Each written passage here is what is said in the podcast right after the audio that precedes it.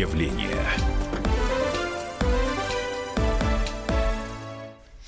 Здравствуйте, друзья. Комсомольская правда. Прямой эфир. Антон Челышев у микрофона. На сайте Комсомольской правды несколько дней назад появилась публикация наших уральских коллег из уральской редакции «Комсомольской правды». Она называется так. «Аритмия медицинской профессии. Почему врачи сгорают э, на работе?» После очередного случая,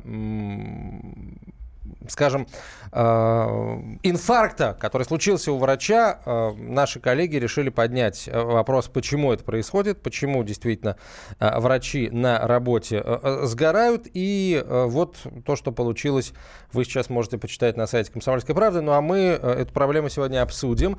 У нас в студии эксперт, ведущий эксперт Совета по общественному здоровью и проблемам демографии Николай Крючков. Николай Александрович, здравствуйте. Здравствуйте.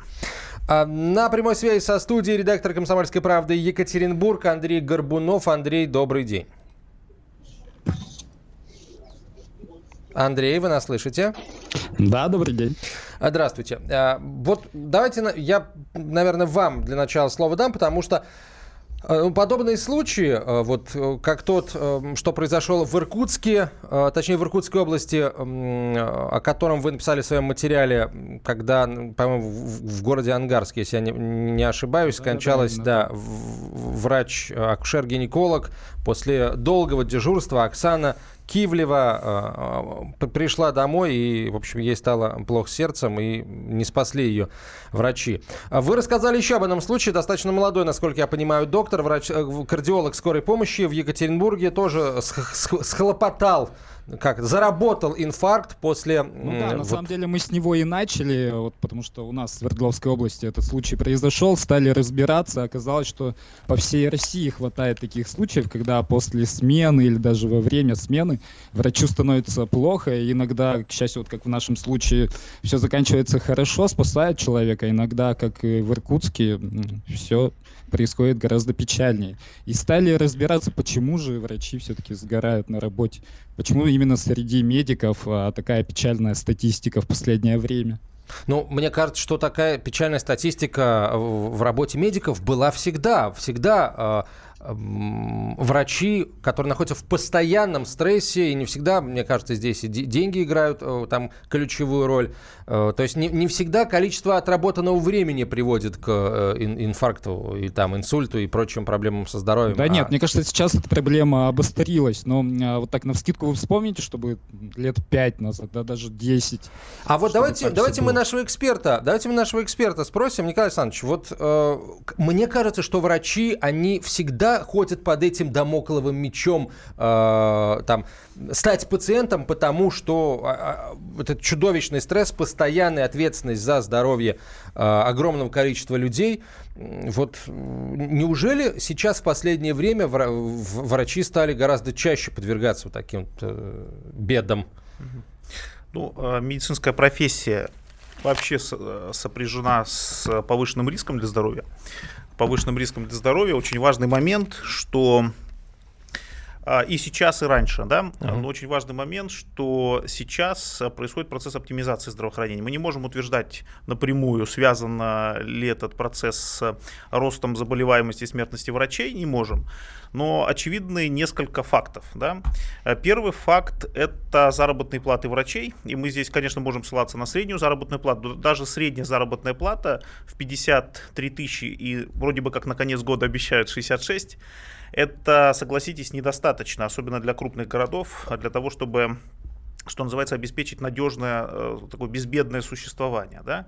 Э, и помимо этого надо понимать, что то есть, есть профессиональная нагрузка, есть совмещение ставок, это ни для кого не секрет, что и в стационарах, да и в поликлиниках люди совмещают э, ставки, и, э, допустим, то, что по Трудовому кодексу полагается, 36, не более 36 часов для врачей, ну, кстати, мед, медсестры тоже перерабатывают, это не соблюдается, то есть они могут работать и по 50 часов, и по 55 часов, э, и по 60 часов в неделю. Соответственно, ну, мы с, с вами э, прекрасно понимаем, что чем бы ни занимался человек, а тем более, если он занимается такой тяжелой областью, э, столько работать это не приносит большого, большой пользы для здоровья. А, Андрей, Да. Вы, э, когда обратились, я сколько понимаю, вы обратились в управление здравоохранения э, Свердловской области э, с вопросом о том, собственно говоря, почему врачи так много работают. Что вам ответили? Ну да, да, да. Э, в управлении здравоохранения, в горздраве нам сказали, так, что вы хотите, никому у нас по законодательству не запрещено работать на две ставки. Там, сколько человек может позволить, столько он и берет, поэтому к нам вообще никаких претензий нет. А, теоретически так и есть. Хорошо, э, Николай Александрович, а вот э, фактически врач, э, вообще есть какая-то статистика, какая-то цифирь, может быть, психологи разбирались, может быть, э, медстатистики. Э, вот после какого часа, условно говоря, переработки врач... Э, ну, скажем, его квалификация просто снижается из-за того, что человек не может принять адекватное решение, из-за того, что он действительно ну, он устал думать.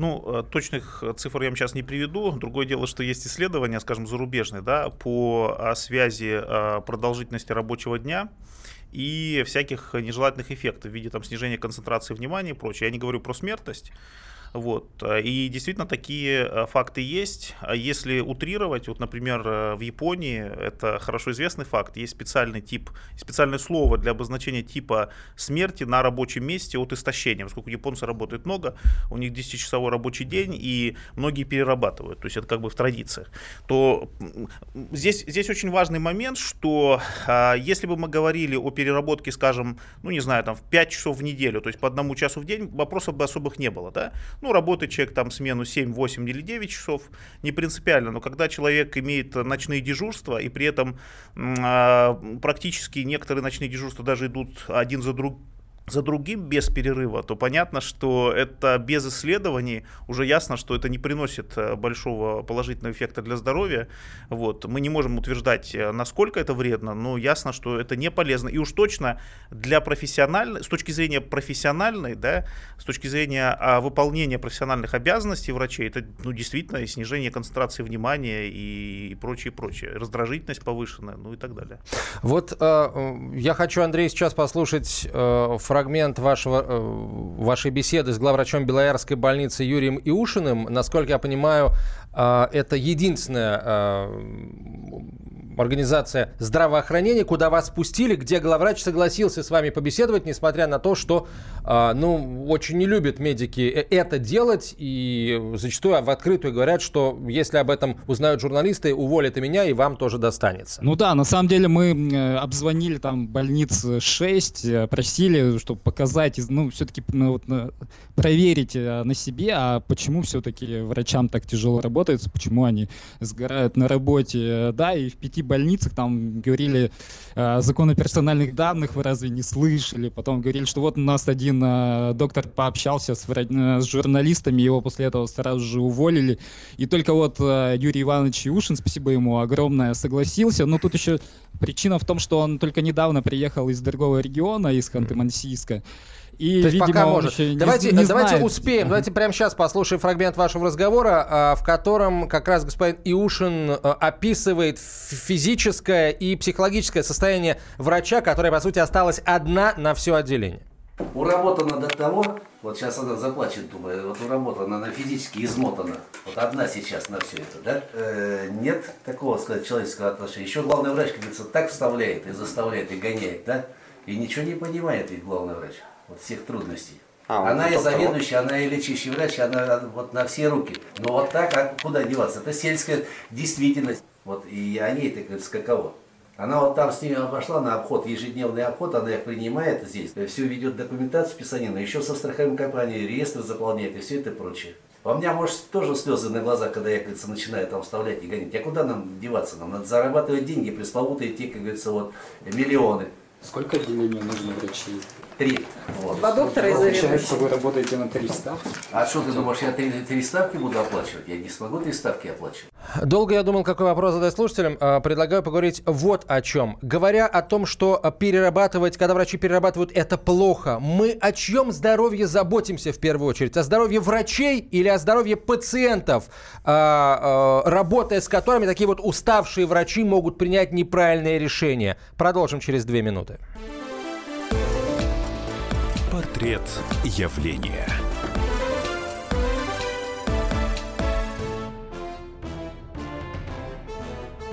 Товарищи солдаты и офицеры российской армии.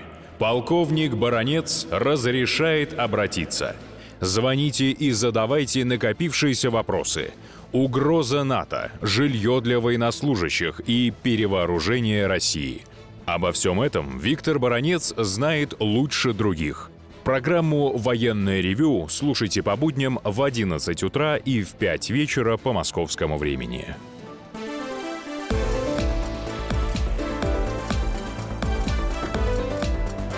Портрет явления. А, Продолжаем разговор о том, как российские врачи сгорают на работе. Вопрос, который мы ставим на голосование. Если, эм, если во всей этой истории э, с врачами, которые работают по, на 2-3 ставки, вам действительно жалко врачей в первую очередь, звоните по телефону 637-6518. 637-6518.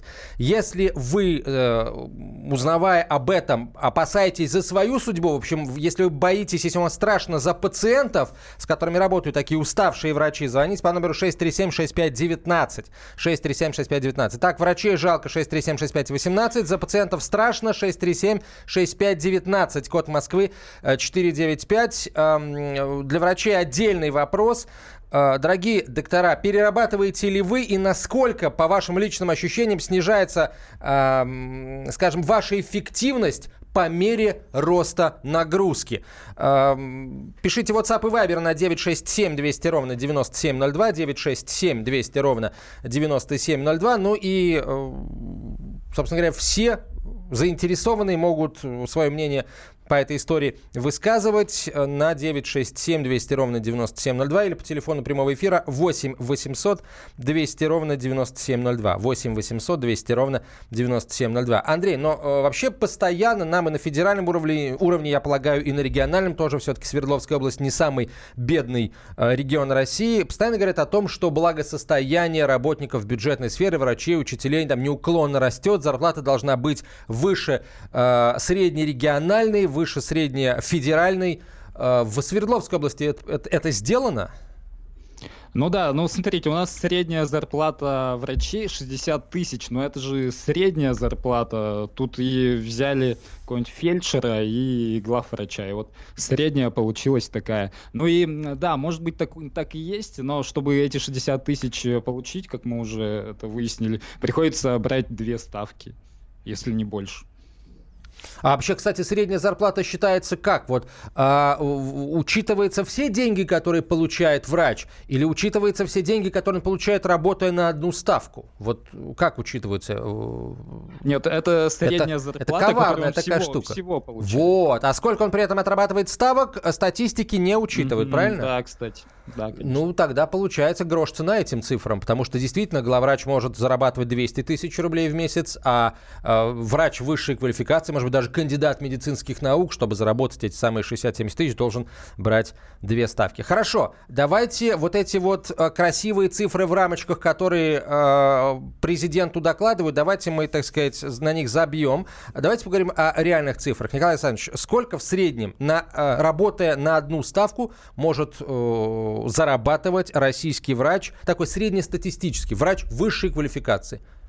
Ну, э, судя по, скажем так, данным, э, например, Академии труда, либо же более поздние данные этого года, это э, Ассоциация защиты медицинских работников, вот по их данным зарплата где-то в районе 40 тысяч средняя, ну чуть меньше. Но здесь опять совершенно правильно э, коллега сказал, что нельзя судить по э, уровню оплаты труда на, на всем рынке да, медицинском э, по среднему значению. Здесь важно смотреть хотя бы разброс, то есть стандартное отклонение, там, интерквартильный размах, минимум, максимум, сколько получают. Сколько получают врачи разных специальностей. Я думаю, что если детализировать, получить более детальную информацию, проанализировать, мы увидим много сюрпризов. Да? Ну, собственно, большим сюрпризом это для нас не станет, но понятно, что средняя, что многие врачи, например, а, а именно по отдельным данным до 40% врачей, они получают зарплату меньше 20 тысяч рублей в месяц. И, соответственно, это полная э, зарплата, это не с надбавками, с коэффициентами, вот, чтобы было понятно, это доход. Еще из ну, этого дохода надо вычесть 13%, да, подоходный угу. налог. Да. Да, естественно. То Давайте есть, ну, так, получается... я предлагаю сделать, провести еще один такой антирейтинг устроить. Дорогие э, врачи, э, если... Давайте так, давайте сейчас мы поймем, у кого э, меньше зарплаты, в каком регионе у врачей зарплата ниже. Мы назовем этот регион и, так сказать, покроем его руководство всяческим позором. А, присылайте... а давайте мы еще, давайте сейчас... мы еще не только поговорим про врачей, но и про других медицинских Обязательно поговорим. Я у просто... меня мама медсестра, так. она 35 лет проработала, она, и она вот работала за 15 тысяч рублей. И в у меня мама медсестра нее... проработала больше 35 лет и зарабатывала еще меньше, спешу я вас в кавычках обрадовать. Mm-hmm. В Саратовской вот. области, и еще кстати, приходилось работала. со всякими бумажками всю ночь сидеть, и в последнее время, когда она работала, просто вот я видел, как мама сидит вечером за телевизором и засыпает, вот именно из-за работы, потому что ночью ну, она не спала, а заполняла все эти бланки. Так, дорогие врачи, пожалуйста, присылайте нам свои квитки зарплатные. У, у кого будет меньше, вот тот регион мы и назовем. Э, присылайте э, на 967 200 ровно 9702. Если вас достала зарплата, если вас достала необходимость работать 2-3 ставки для того, чтобы получать нормальные деньги, э, присылайте свои зарплатные квитки за месяц, за любой месяц, ну, за последние там 2-3 года. Ну, конечно, 3 это слишком, было бы идеально, конечно, вот 17 год год. Присылайте, а мы, а мы назовем.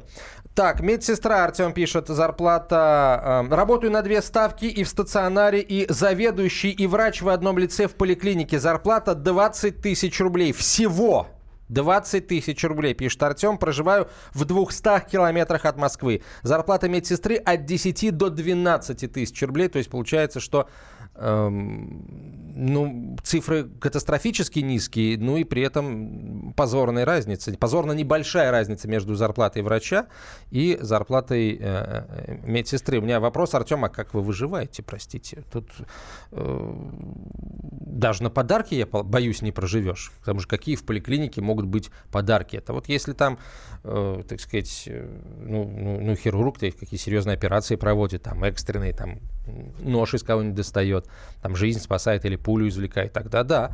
Вот, а так... Слушайте, сейчас э, все подарки уже врачи тоже боятся получать, потому что а вдруг э, приравняют к взятке и все еще и уволят. Поэтому сейчас с подарками стало гораздо... Слушайте, мне кажется, с такой зарплатой бояться потерять работу, ну просто смешно. Ну, слушайте, если бы э, врачи боялись потерять работу, они бы тогда уволились и нашли что-то другое. А, а вот господин Иушин, почему он не боится вот э, проблемы, так сказать, обнажать? А он откровенно говорит, ему до пенсии один год остался, и он сказал, у меня есть там друзья. Он сказал, идите, это хорошо. Кли... Да.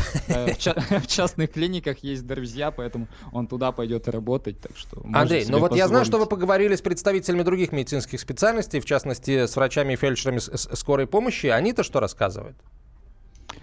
Они рассказывают, в каких э, ужасных условиях они работают, что и пациенты и задушить пытались, и, и собак на них травили, а чтобы получать хотя бы 30 тысяч, приходится вот на те же две ставки работать. И одна женщина пожаловалась, что ну хотя да, везде там рапортуют о том, что зарплату подняли, но...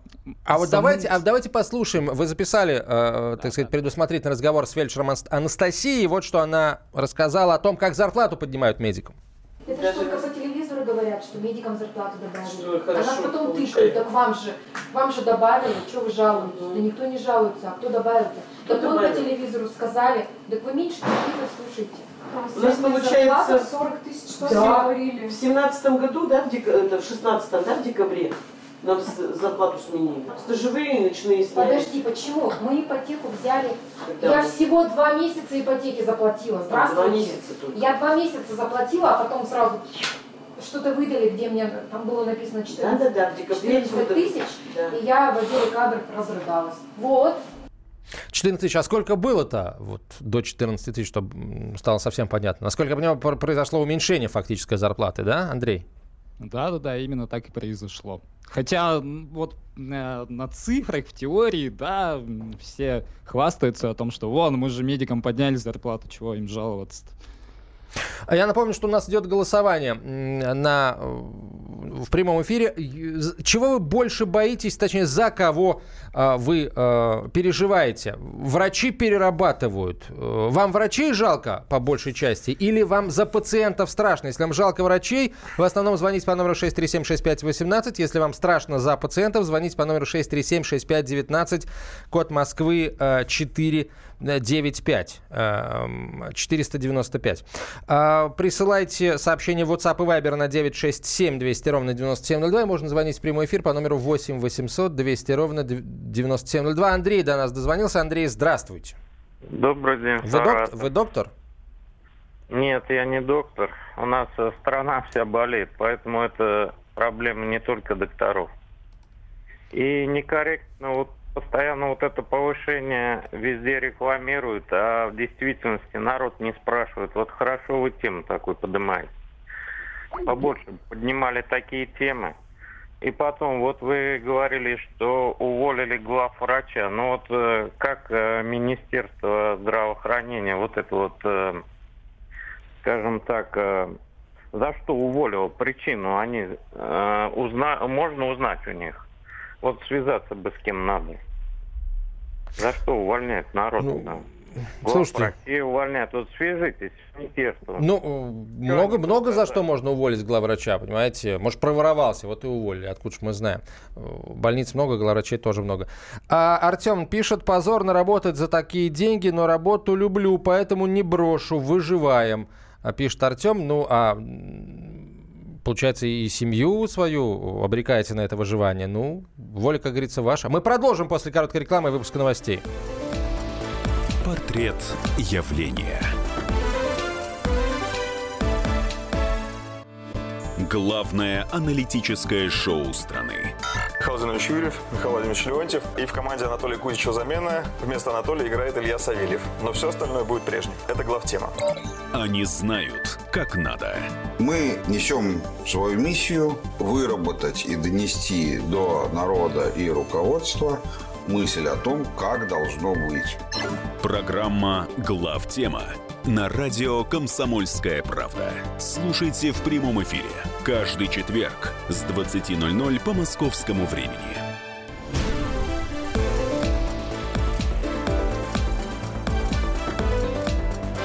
Портрет явления. Я долго ждал а, как, как, каких-то позитивных сообщений от врачей. Наконец, дождался. У жены знакомый работает профессором. Постоянные конверты с благодарностью за операции. Но от богатых клиентов. Купил своей любовнице квартиру. Молодец. Вот, ну, хоть у кого-то из врачей все хорошо. А, я напомню, что в нашей студии, э, на прямой связи со студией, давайте так, на прямой связи со студией редактор «Комсомольской правды» Екатеринбург, Андрей Горбунов, а в студии Николай Крючков, ведущий эксперт Совет по общественному здоровью и проблемам демографии. А, Андрей, насколько я понимаю, вот э, в ответе на обращение представители здравоохранения Екатеринбурга попытались э, еще вот на что пожаловаться. Дескать, врачи работают на 2-3 ставки, э, потому что врачей мало, то есть есть... Ну да, а... это, это уже не Горздрав. Горздрав сказал, что к нам никаких ну, претензий быть не да. может, да, потому что...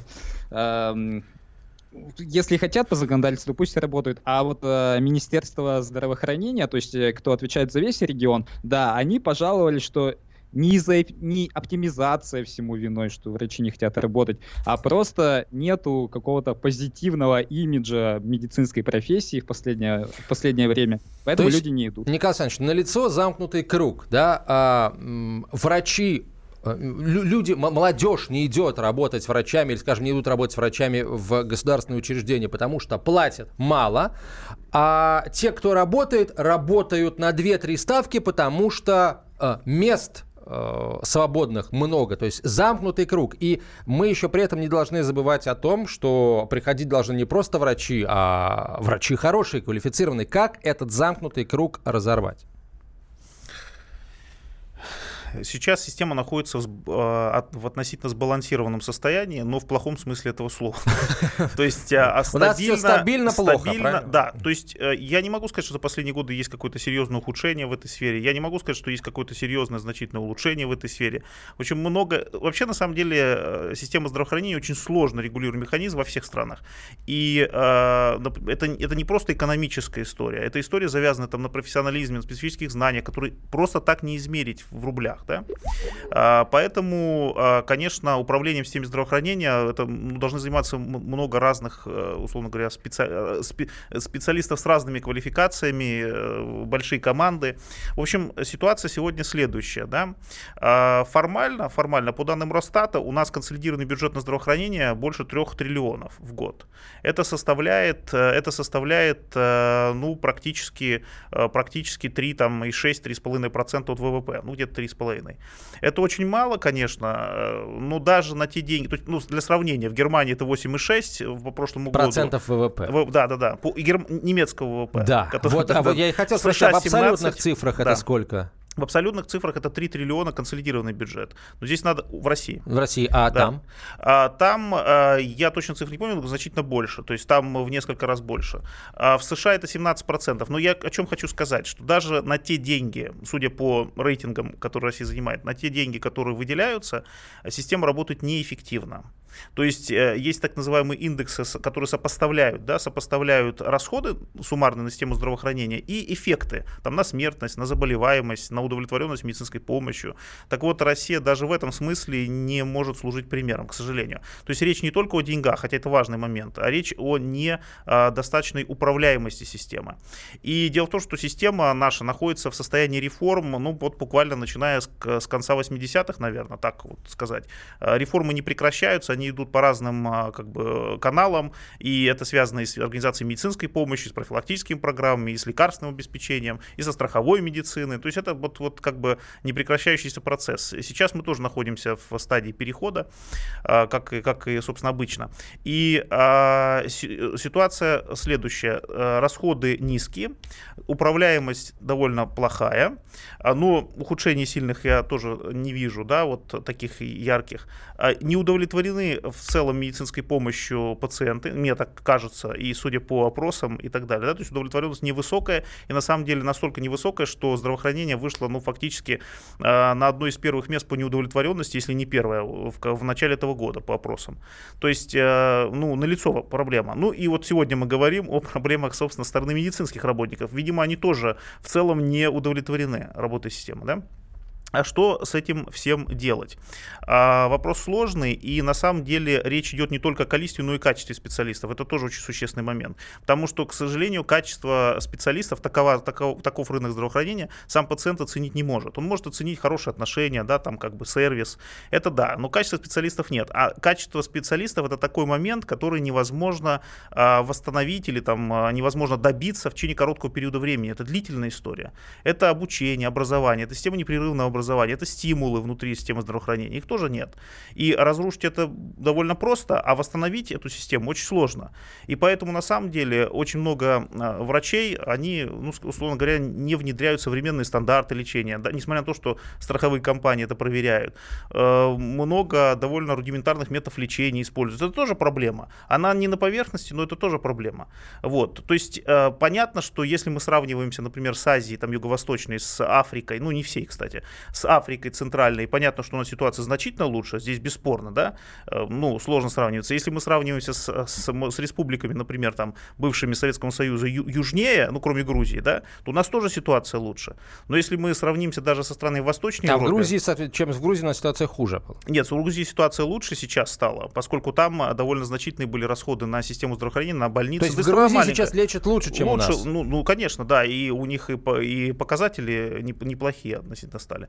И более того, а, очень сильно сделал прогресс за последние 25 лет а, страны Восточной Европы, ну, которые входят в ЕС. Большой прогресс, хотя у них тоже все было не в лучшем виде, да?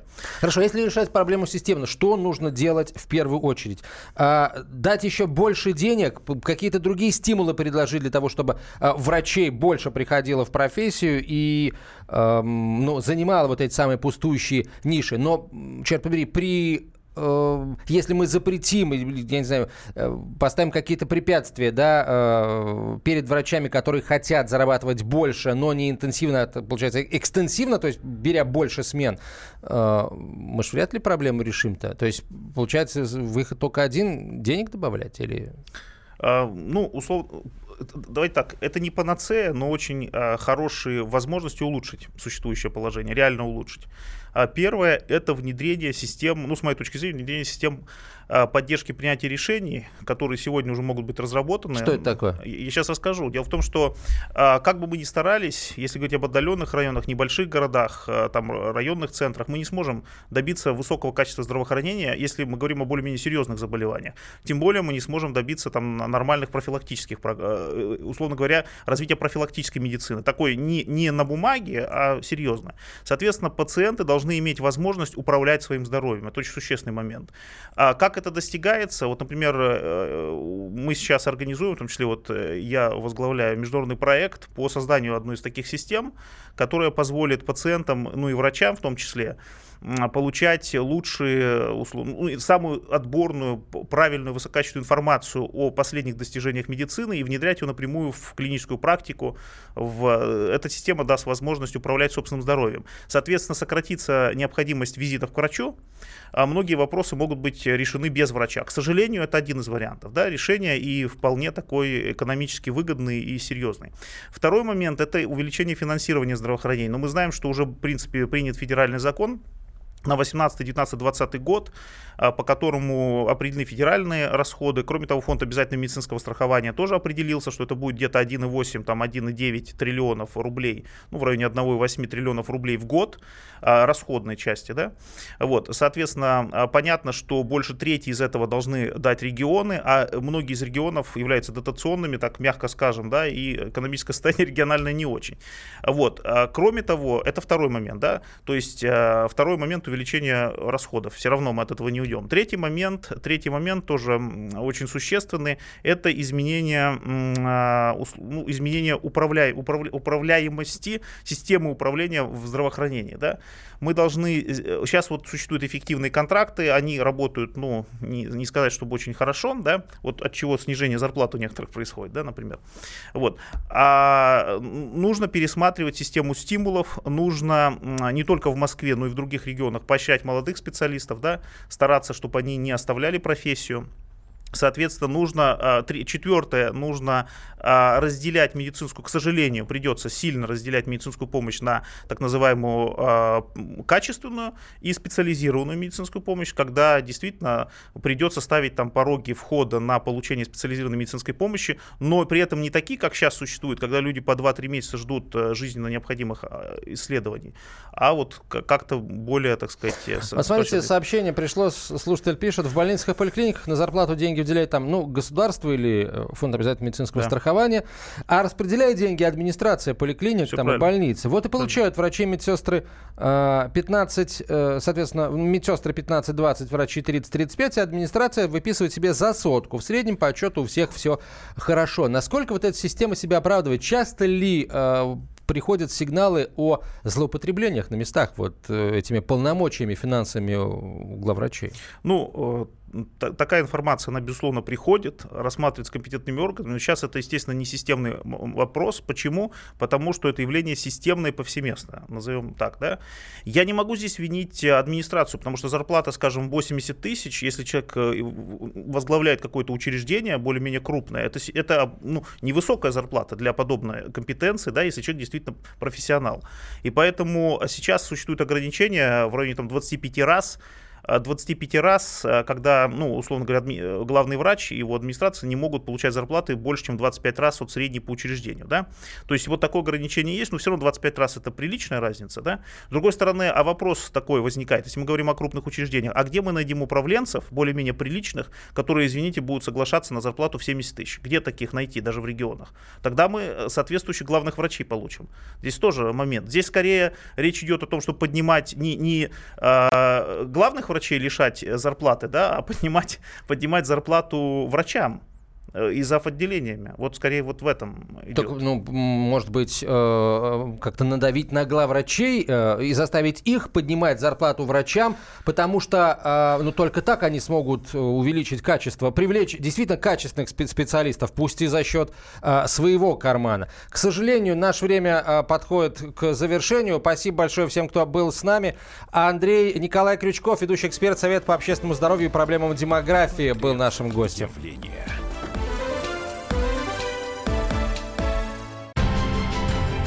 Будьте всегда в курсе событий.